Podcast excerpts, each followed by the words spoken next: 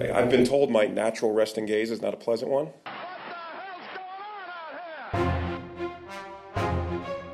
I watch film, but I'd be honest. I mean, when I first started watching film, I was just watching game. game. Hello, everybody. Welcome to the UK Packers podcast. As usual, I'm your host, that's the NFL on Twitter, and of course, follow the group at UK Packers. And this podcast is sponsored by the 1919 shop. Oh, yes, it's open. So we've sent out, uh, I talked about it on the last podcast, uh, we sent out newsletters. Make sure you're signed up to that. And basically, the 1919 shop is us bringing over signed Packers merch to this side of the pond. It's a very big deal. Super big deal, right? So what we're doing is we're trying to get it over for you nice and cheap by getting bulk orders and then spreading the shipping across everybody, customs across everybody, so that we quote you the price, we get it over for you if agreeable, um, and we try lower it if we can because we're just trying to get the cheapest price that we can for you, uh, and then we send it out to you. Now let's put that into perspective. If you want to buy a custom jersey on NFL Europe shop, that's one hundred and seven pounds. Oh yes, and depending on where you are, you're to have to pay shipping and all the rest. So for 107 quid, you get a new custom jersey. That sounds sexy. However, let me just give you this piece of business. If you want a signed merch, so again, I put it in the newsletter, and because of this crazy, crazy world that we're living in, I put the word man cave, and I sat over looking at the blinking cursor for about 10 years, wondering, do I put in brackets? No offense if you're a woman, it can also be a woman cave, or they would just leave it out there because it's called a man cave. And then I said, look, I'm just going to leave it as man cave. Listen to me. If you're a lady, let me know what I'm supposed to call it. Uh, is it still a man cave? Is a man cave like something like, I don't know, is, it, you know, it, does the man in the man cave mean the gender? Or is it just a name for something, you know? Who knows? I don't know. You tell me. I don't want to be offensive. So if you're building a Packers merch room, let's call it, you can get some Savage jerseys for under £107. So you can buy a brand new one or you can buy a signed one from the 1919 shop for less. And if, like, you can go out wearing it if you want. We wouldn't advise it because it's a collectible. Um, but if not, bang it up on your wall. Happy days. You don't need another jersey. You don't need another Aaron Rodgers away jersey. Feck it. Just get yourself a nice signed one from a legend. So let's give you some names of the people that you can get signed jerseys for. Like I said, 107, that's not including delivery, depending on where you live. So the, the cheap end of stuff is you can get yourself a brand new jersey. Well, not a brand new jersey. It's a jersey signed by a player. Uh, James Starks, one of the old greats, let's say, get that for £65. So you can nearly get two James Starks jerseys, which you can wear one of them if you want and just you know wash it, wipe off the signature, and put the other one up on your wall. Up to you. Uh, Tramon Williams, one of the old greats. AJ Hawk signed uh, with the Super Bowl inscription. Uh, Richard Rogers, another great jersey. Getting into the current players, you can get yourself a Jason Spriggs, a David Bakhtiari jersey. They're 105 quid each. Uh, Lynn Dickey, for all the people who gave us all their stories about how they became a Packers fan, 105 Blip Holus and you get yourself an old legend to throw up on the wall. 105 quid, two pounds extra than a non-signed new one. Blake Martinez jersey, 105 quid. Kenny Clark, 105 quid. Morgan Burnett, 105. Aaron Jones, you can get that on white or green, 105 blips.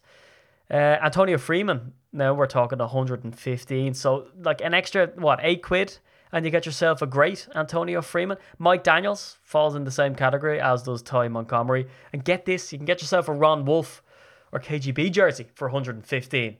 So, long story short, bag yourself a nice bit of signed merch for cheaper or slightly more expensive than a brand new jersey that you probably don't need. On the flip side, mini helmets.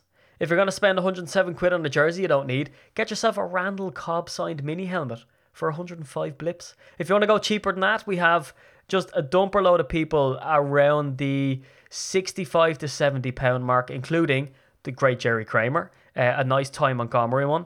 Uh, you can get Ron Wolf signature on a mini helmet for 70, 70 quid. David Bakhtiari, Mike Daniels, Blake Martinez, uh, the Magic Man, Lynn Dickies. You can get those for around 65. Uh, Richard Rogers, slightly cheaper again. You can get him for 55. I'm just saying, if you want to start off your Packers man cave, we're here to cater to you. We're trying to get everybody's order in. Um, we were thinking to get this order off on Tuesday, and that's nothing like, oh, well, you've only got a day to do it, quick, get your money in. Like, look, we're only trying to help people out here to try import sign March. Um, but we might leave it till payday because that's what we're hearing. And we've got an awful lot of requests, and an awful lot of people are saying, "I really like to look at that tie jersey. Can you put it away?" Uh, big demand for Damarious Randall. We have that AJ Hawk jersey um, put aside for somebody as well. So there's some great items. If you have a request of your favorite player, get it into us. We'll price it up for you um, and get that off in the order probably for this Friday. So we'll leave it going till then. But listen, that's enough of the sponsorship stuff. Now, I we did talk some non-Packer stuff before, and we talked beer. And from meeting up at the Super Bowl party, an awful lot of people seem to like the pre-show banter, right? Uh, but I'm gonna go into something now, and it's slightly grim, and I don't like to start the stuff off in a bit grim, but it kind of has me a little bit shook. And I promise I'll try keep it short, but it's something that's kind of important to me, um, and it, it rattled me a little bit, and I maybe want to sp- not spread some of the rattlement, but just if that's a word, just maybe sp- share some of this perspective and see how you feel about it, and get some feedback on it. And what I want to do is I want to challenge you. If you're listening to this podcast, I want to set you a challenge for Monday. This so when you're probably listening to it is Monday, and whatever day you're listening to, let me extend the challenge to one activity for the whole week. Um, today, and it's a pretty sad story, and I'm not one for banging up posts on Facebook. I never post on that. On Twitter, never post on that. I've put up stuff, you know, about personal things very rarely. But I was shocked today uh, because I attended the funeral of a 28 year old man. 28. Um, he was a good friend of Jones, and he found out that he had liver cancer in October. And four months to the day that he started chemo, he was buried. Um, and that really shook me because of how young he was, uh, how lovely he was, you know, how fit he was. This guy used to run marathons. So, uh, went to the church today uh, to have the, the funeral and I've never seen a bigger attendance at a funeral, and I've never seen so many grown people um, just openly cry in church at something like this. Now, I don't care if you're religious or non religious or what you do or don't believe in, that's entirely up to you. I mean, the topic come up outside the church when a girl come up and said, I don't believe in God. This is a load of balls. This wouldn't happen if there was a God, and that's fair enough. She's entitled to that, and I'm not saying that I'm religious, and that's why it's just where the funeral was held it shook me because this guy's younger than me. Um, he was a lovely guy. From the point that he was diagnosed to when he was gone was no time at all. October and now it's February and he's no longer with us. And his family are going to be dealing with the, the ramifications of that for forever. And it just really blew my mind in the sense of just how little time we have. And I'm not going to bang on about this for too long. But I went home and I have to say I squeezed my kids a little bit tighter than usual.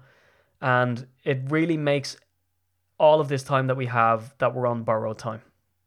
And I think, you know, an illness like that has touched our lives at some point. Uh, but this one was particularly poignant to see his younger brothers and older brothers carrying him out of out of the church. It was shocking stuff. So this is the challenge. Um, I'd like everyone to kind of, like I did, kind of get that mind blowing feeling and that perspective and do something today or this week that you've been putting off. Okay, like life gets an awful lot serious, and we like to talk about sports probably as a bit of escapism. But do something today. Please do something today that you've been putting off. If it's something as stupid as, as cleaning out your cupboard or talking to your owl fella or just go in and give your kids a bit of a squeeze, will you? Because th- this life gets an awful lot. It can get very, very serious, and we like to bury our heads in the sand, and we all think we've longer than we have when we don't. Because, like that sunscreen song, yes, that's how deep this is getting. You know, usually the stuff that you're worrying about doesn't actually matter at the end of the day, and it's stuff like this that blindsides you of an idle Tuesday, basically. So, can you do me a favor and just do something this week? tweet me at SteedyDNFL and tell me that you've done something, will you? To make a positive change. I mean, I'm not talking going out and, you know, getting world peace. Just do something nice or do something that you've been putting off for ages. If you're on a diet, screw it. Go out and eat the pack of bickies, will you? You know, do something that you enjoy and enjoy your life. If you're on Twitter and you're getting trolled by someone, block them. Don't get into a debate with them. Block them. Get rid of all of that toxicity out of your life, right? Now, this is very deep for an Irishman because we don't have emotions. Uh, Sigmund Freud famously said that psychoanalysis works on everybody but the Irish. So this is, I don't know, the first and last time we're going to get it from me, but I'm a little bit shook today. Anyway, I leave it there. Let me know what you did. Let's get on to some. The off season is painful, right? An absolute load of balls. I saw on our on the UK Packers Twitter, um, and we weren't added in it, but you know it's amazing the way all of the people who just talk Packers for the Packers season just descend into madness after the after the season is over. You get some really weird stuff on there, but uh, I can't remember who said about. Someone said like it's really cringy to see, or, or something along those lines of, you know, or it must be very difficult for someone to come up with kind of off-season content for the Packers. Now, that's the predicament that we find ourselves in here at UK Packers HQ. Now, as you can tell from the sort of social media stuff, it does go into a, a slow enough grind because the thing is, people get other interests, they go off and do different things. And if we bang on about, hey, what do you think about Randall? Burr, burr, burr, you know, people are like, just, just leave me alone. I don't want to talk about the Packers right now, especially after a pretty tough season.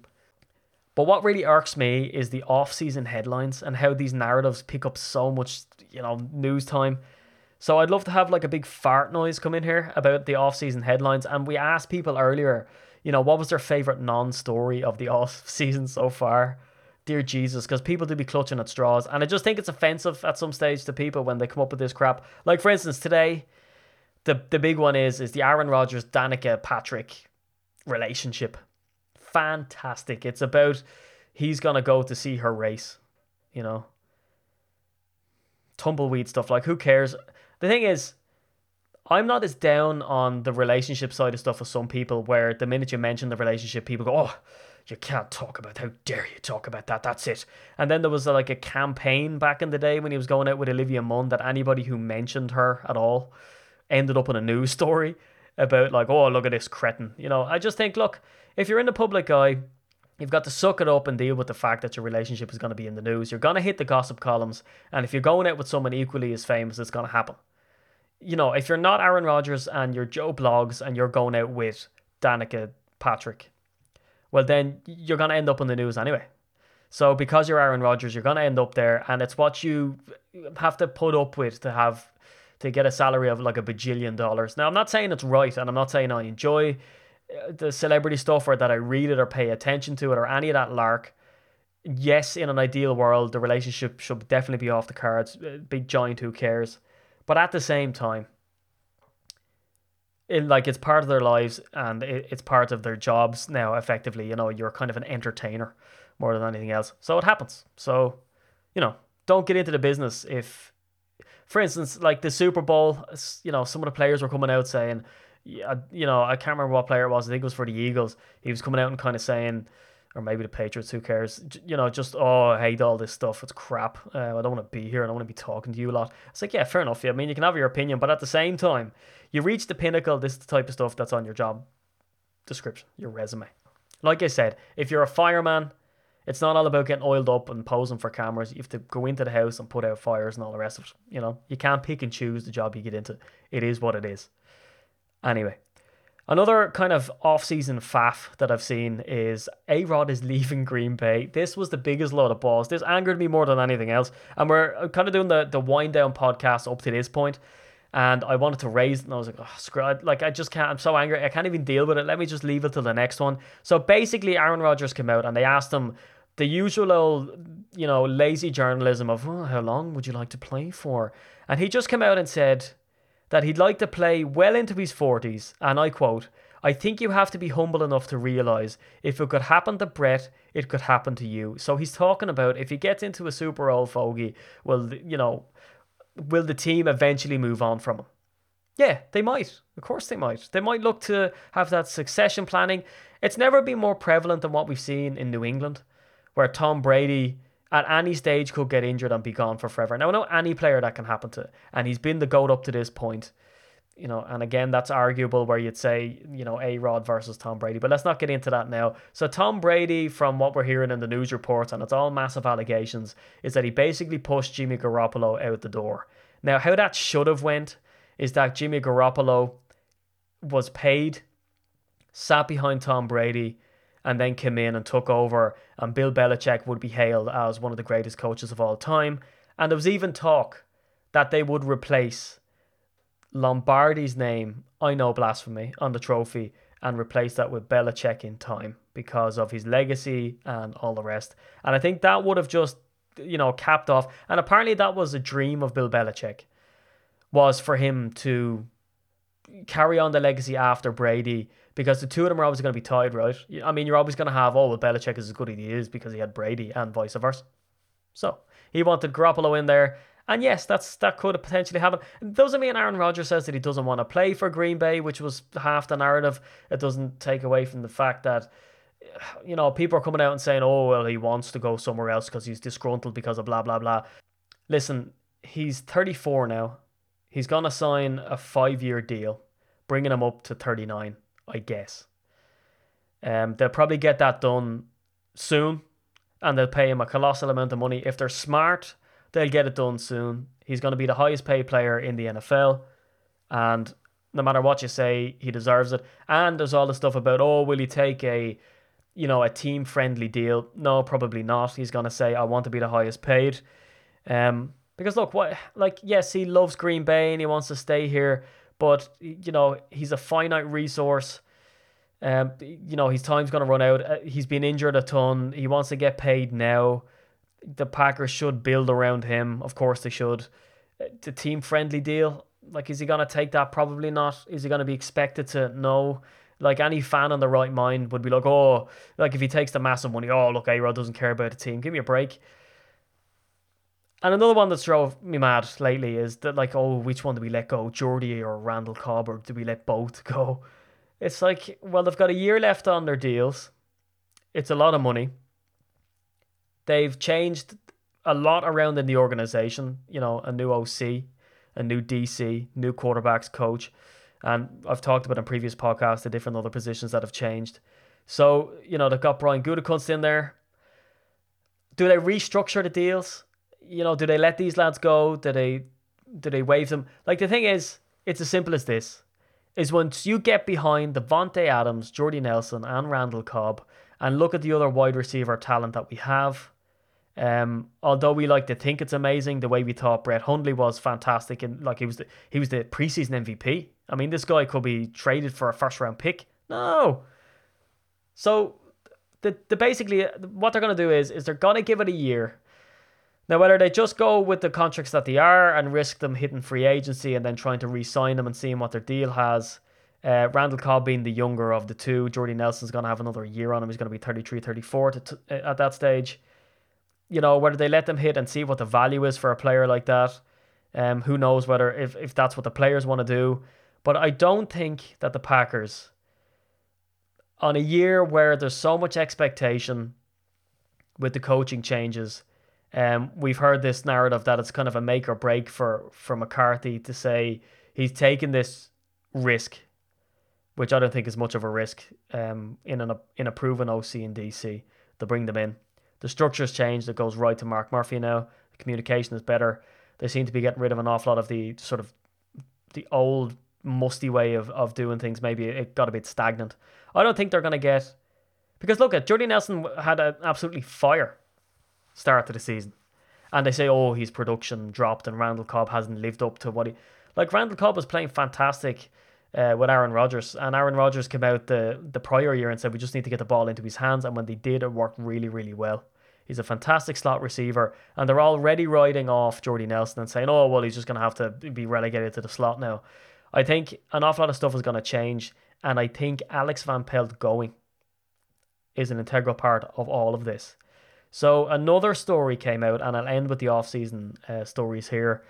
So Alex Van Pelt went, and they said that it was very curious that Aaron Rodgers came out and said that he wasn't consulted about it. It was a bit of a strange move, that he loved Alex and all of this type of lark.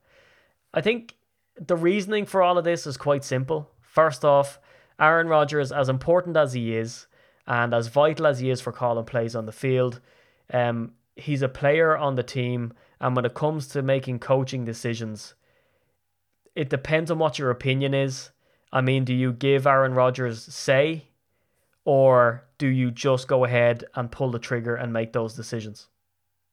Like, I've been in jobs and you've been in jobs where you've felt important and you've been an integral member of the team.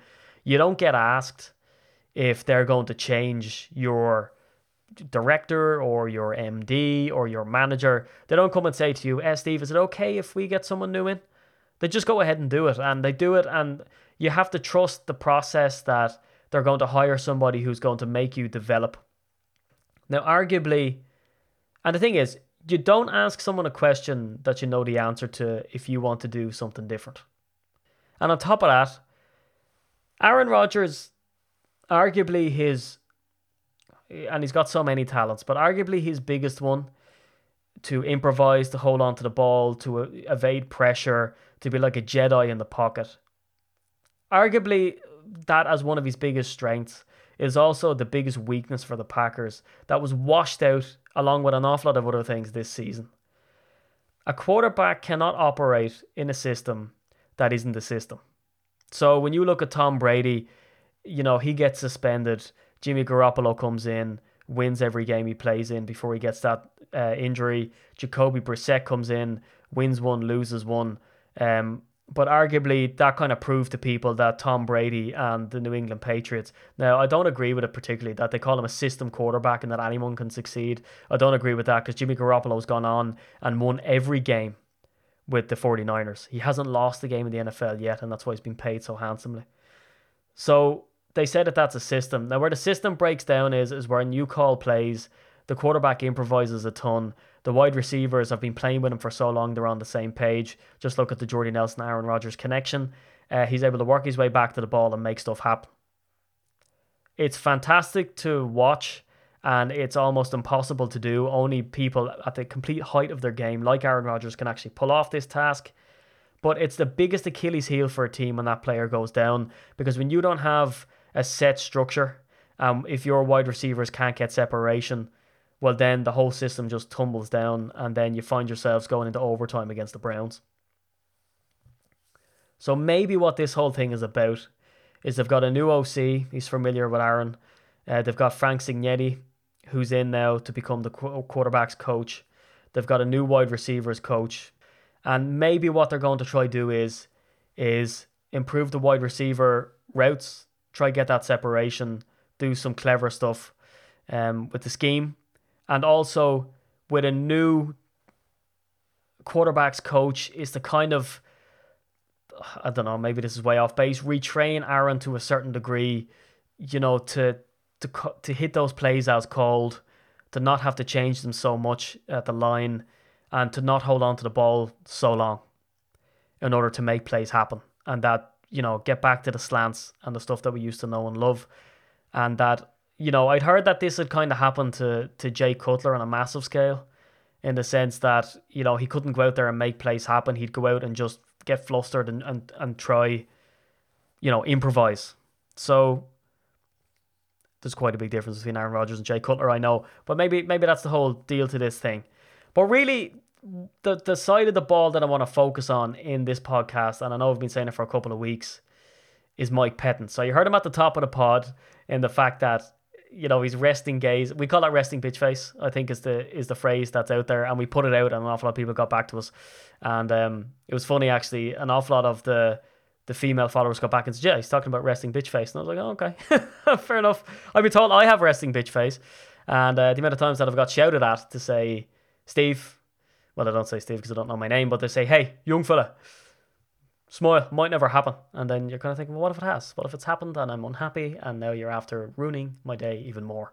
So Mike Pettine, I mean, if looks alone means that this guy's going to be a good coach, he's going to be a good coach because this guy looks mean. He looks angry. And this is the type of guy that, and Mike Daniels has already been very vocal about him, mostly because he looks like Stone Cold Steve Austin. But that, you know, this is a guy who believes in aggressive defense. Now, people are trying to pick his brain, and he said this in the opening presser, and he followed it up with some uh, Larry McCarren interview stuff. Um, and some nice little tasty little quotes as they're trying to pick his brain is he a 3 4 4 3 we're going to see a difference in a change in scheme here and it feeds into kind of another off-season narrative of what do we do with Clay Matthews and what do we do with Nick Perry And people are like, what do you mean? What do we do with Nick Perry? He's after signing a monster deal. But the way these deals are set up now is that you can cut your losses and, and get rid of these guys an awful lot sooner and not take such a colossal cap hit. Um, and Clay Matthews is on massive money, but he's one of the guys that Mike Pettine pulled out and pinpointed in his study because he was with the Baltimore Ravens. Um, we'll go into some of the stats there. Was with the New York Jets, uh, then went on to the Buffalo Bills, and then went on to the, be a head coach of the Cleveland Browns, ending that in 2015. And his most recent work was as a consultant for the Seattle Seahawks. And as part of that, he had to scout the Packers, did extensive work on looking at how they operate both defensively, offensively. And he was able to pick out some of the players. And that's how we so abreast at what the Packers were doing recently enough. So he's picking out Clay Matthews to say, you know, he's still fairly dynamite and his you know, his reputation precedes him, and there's an awful lot of stuff that you can do with him. So, a funny quote that he said was, "Is when he's asked if he's three four or four three, he just says yes. so just, you know, are you this or this? Yes, and that's because he said that, you know, years ago you used to play in kind of a base defense. You know, your three four was the be all and end all, and you kind of bring in some exotic stuff thereafter, depending on the down and the, you know, in the situation. Whereas he said now you don't spend an awful lot of time in your base defense. And we saw that last year, right? When we saw that whole nitro and, you know, he said you play out of the nickel and it's just stuff isn't the same. You, you know, you're, you're bringing in that, uh, that slot corner an awful lot more. Uh, and you have a designated slot corner uh, now, and it, that you know years ago you kind of say right you're you're the slot on on in this situation. Now you kind of have more specialists, right? Um, so he sort of says that when you have a guy like Clay Matthews or Nick Perry, you can jump him in and out of the lineup to make it a three from a three four to a four three. All right, put the lad's hand in the dirt, and that's that's kind of what we saw uh, from from Nick Perry before anyway. So he's kind of just I don't know. He's he's talking about two guys that are rumored to be going uh, are close to going or potentially going based on their performance last year. When Nick Perry actually did fairly handy and Clay Matthews played out of his skin. Um, but whether he'll still be around in the colossal money that he's on, uh, who knows? He also talks about, you know, because me and Andy talked on the podcast about players looking kind of, you know, pissed off or upset, uh, demotivated and not wanting to play for Dom Capers or some of the defensive coaches. And that's maybe why an awful lot of them have gone. Whereas Mike Pettine talks about that he wants to make his players and coaches want to love playing in his defense. He also talks about being multiple, so switching between the three four to the four three, and then bringing up, you know, some some extra more exotic stuff. And he also talks about where you're not multiple but appear multiple. So there's an awful lot of talk about, especially with the more experienced quarterbacks, is that if they can read your defense from the offset, you're toast anyway, right? So he talks about if you appear multiple and they think you're bringing a certain coverage and you're not, well, then that bodes well for the defense. And that's what he's going to try to do with the Packers. The main thing that he talks about, and it's what the Packers have always talked about, is like technique and fundamentals. And that's what you hear Mike McCarthy bang on about. And that's probably where, you know, in the interview process, they probably locked in and said, oh, well, you believe in the same as me. Um, where we'd heard rumors that the Mike Pettine defense was very complex. He likes to say that it's not, it just appears multiple, can be multiple at times, um, but he wants to make it likable and easily adaptable, and you're able to pick it up easy for the players.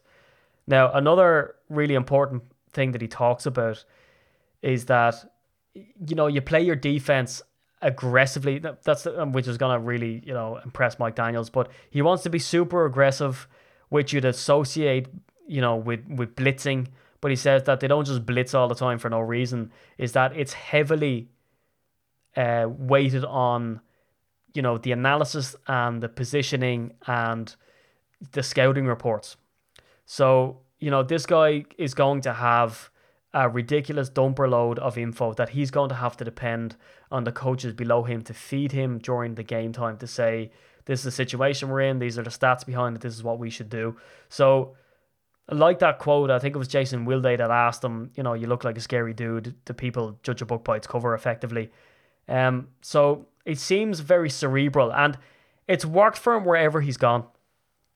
Now, Clown of the Week a while ago was this guy who was trying to suck it to me over the fact that his defenses have wallowed around a certain position.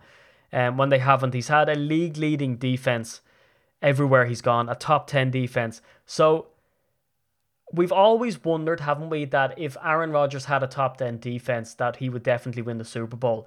If he does it again in Green Bay, we'll get to see. And an important part about the whole thing here is that you might sort of go, well, Jesus, Steve, let him get in and you know hit the try hit the ground running a bit and, and bring the defense from the depths that it's in.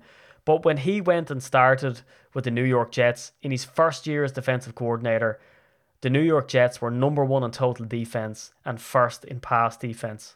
After that, uh, they were twice in the top five and they were eighth, so still within the top 10. He went on to Buffalo and he again churned out a defense that was in the top 10. So this is a guy who's well capable. Now we can delve into the defensive players that he had uh, in New York, which are obvious, and the same with the Buffalo Bills. Um, and he might lean heavily on a guy like Rex Ryan, and he says himself quite openly that he learned an awful lot from Rex Ryan. So people have questioned whether he has the caliber in the sense that, you know, was all of that him? Was it half Rex, mostly Rex? And we'll get to see that. But in Cleveland, the defense was quite stout in Cleveland as well. So it leads me to believe that this is a defensive minded coach that was in a bad situation with the Browns, but still led them to one of their best seasons in about seven years. And it's the best season that they've had since, as you can see from the last season. So, according to a great article by uh, Wes Hodkiewicz on Packers.com, he lists all of his achievements that he's done with the various teams. Um, and then from looking at his bio on the Packers website and other websites uh, of where he was before, he started off with the Ravens. He was a defensive assistant. He was with the organization for six years. And in the last couple of years, he was the outside linebackers coach. And while he was in that position, the outside linebackers core uh, were some of the best in the NFL. They were fifth, first, sixth, and second in the NFL in the four years that he was the outside linebackers coach. He goes on to the Jets and is with the Jets from 2009 to 2012, and he plays a 3 4 scheme, uh, which again is kind of comforting from a Packers perspective. And he's seen as this blitz and press man coverage specialist, which is fantastic news because he talks about being, you know, not taking what the opposing offense is giving him he likes to get aggressive and expose their weaknesses, is his phrase, which is a massive departure away from the zonal defense that we've seen uh, from the bend and don't break type of defense that we're seeing in Green Bay and that we have seen for quite some time under Dom Capers in the sense that it's kind of now look the Patriots got to the Super Bowl with that type of defense. It was a zonal bend but don't break. They were wallowing down the bottom of the NFL in yards and given up, but they were up the top in points given. So they would let you get towards the end zone, and they might only let you get away uh, with a field goal or a touchdown very sparingly. So it can work, but that's obviously hasn't worked in Green Bay for quite some time. Now, I've seen, I don't know, coverage on Twitter and from fans commenting on their articles to say that the reason that we had to play that zonal defense was because we simply didn't have the players to press man and and to play tight coverage, and maybe that's the case. And it is telling that in Mike Pettine's uh, media coverage of because they keep asking him, "Well, what do you think you have in Green Bay?" And he never says, "Oh, they're a great squad." He comes out and says it's not a bare roster and that he has stuff to work with and he's excited to work with them and and to fill holes where there are holes. So he's not coming out and saying, "Yo, they're great. They only need a few things." He uses the word bare. Now he says that they're not bare, but at the same time, you know, I mean, imagine saying to someone, "Do you think I'm good looking?" And they're like, "Well, you know, you've got some things to work with there." you know, if you're good looking, they'd say you're a one. You're a good looking guy. You're a good looking girl. Whatever. And he comes out and just says, "Yeah." So it'll be interesting to see what him and Brian Gutekunst and Mike McCarthy are gonna do you know, be it in free agency, be it through the draft, you know, what area of focus do we focus on? What type of players do we go for? We know Ted had a type. So let's see what type uh, Brian Gutekunst has, what type Mike Pettine has. Um, it'll be very interesting to see. And will there be any old free agents that have worked with Mike Pettine in the past that we might be able to nab. But anyway, the promising stats that come out of his time with the New York Jets, which is where his biggest body of work is, is that his third down efficiency is through the roof. Uh, he was number one over that four year period in quarterback rating allowed at 71, completion percentage at 52.6, which is fantastic, and passing yards per game at 186.3, which is fa- which is unbelievable. In that four year stretch, he was second in the AFC with takeaways with 115 in four years, and he let the fewest 100 receiving yard games in the NFL in his tenure with the New York Jets. As I said before, he gets off to a fast start. Um, he got off to a fast start with the Jets being number one in total defense and number one in pass defense, which again is promising because I think uh, we have some fantastic run stoppers. You know, Kenny Clark, Mike Daniels, uh, Blake Martinez has just been fantastic. So I think we have the talent to stop the run, and we had a, an unbelievable start the last couple of seasons against the run. So it's the pass defense that we've really, really struggled in, and hopefully he can work his magic with this team. And then when he went to the Buffalo Bills, he had a top 10 defense. So this is really promising. I think he's going to kick some ass. I think he's going to be aggressive. Um, I think he's going to be proactive. I think he's a modern day coach and he has a modern day spin on things. Um, his dad was a super winningest coach, you know, back in, in Pittsburgh. I think he's the, the most winningest coach in Pittsburgh high school history. No, no, it's high school. You know, so this guy did grow up around it as well. He played on his dad's team, I believe. Um, you know, helped coach some of that stuff there. He's went from high school all the way up into the pros. He was good enough, along with Joe Philbin, as coordinators to get head coaching jobs. So this guy has caliber. And one of the questions that I wanted to ask Davon House is when we met him in Green Bay, and I'm I'm try to get some more players on in the off season uh, because we haven't done it in a while because you, you, you tend not to get good interviews from current players because they're so heavily versed and pure. There's an awful lot of agents around them anyway who are on the phone barking at you to tell you to get off the phone after 10 minutes when you've only got 10 minutes of complete waffle from people. Now, I found Mike Daniels great, uh, Mason Crosby brilliant. Um, so I might try to get more players on, but I'd love to ask them what the actual atmosphere and ethos was in Green Bay. Did these players get their ass kicked? You know, we've seen the kind of obnoxious coaches that we've they've had on, on Hard Knocks, and I often wonder, do they have that in Green Bay? Because with the lackluster play that we saw last season from some of these players, it really seemed like they weren't going to be held to account to a certain degree. Now maybe that's wrong, and we saw Damarious Randall being sent off to the dressing room. Um, so maybe they do, you know, get their ass chewed out. But I don't know. Maybe this will see more of an aggressive, nasty streak in the Green Bay Packers defense that we want to see. You know, when it comes to other sports like soccer, I absolutely detest Diego Costa, who's now, you know, buggered off back to Spain because he sort of outstayed his welcome in England. He was obnoxious, he was aggressive, he was nasty. But don't get it wrong, if Diego Costa was on my football team, I would appreciate him and love him and like him for getting the backup of other players. And that's exactly what we want to see from this Green Bay defense. We are going to get back into the top 10 and we want to see them being aggressive. So that's Mike Pettine in a nutshell. Um, and that's this week's podcast in a nutshell. So be sure to check out 1919 Club this week. Get onto the website and make sure you fill in a request form if you have that kind of dream item. And we're going to try to get it as cheap as we can for fans. We're not into ripping fans off. We're a fan club. Uh, we're by the fans for the fans. And we're going to try bring over some quality merch for you. And like I said, look, uh, lads and ladies, grab life by the balls.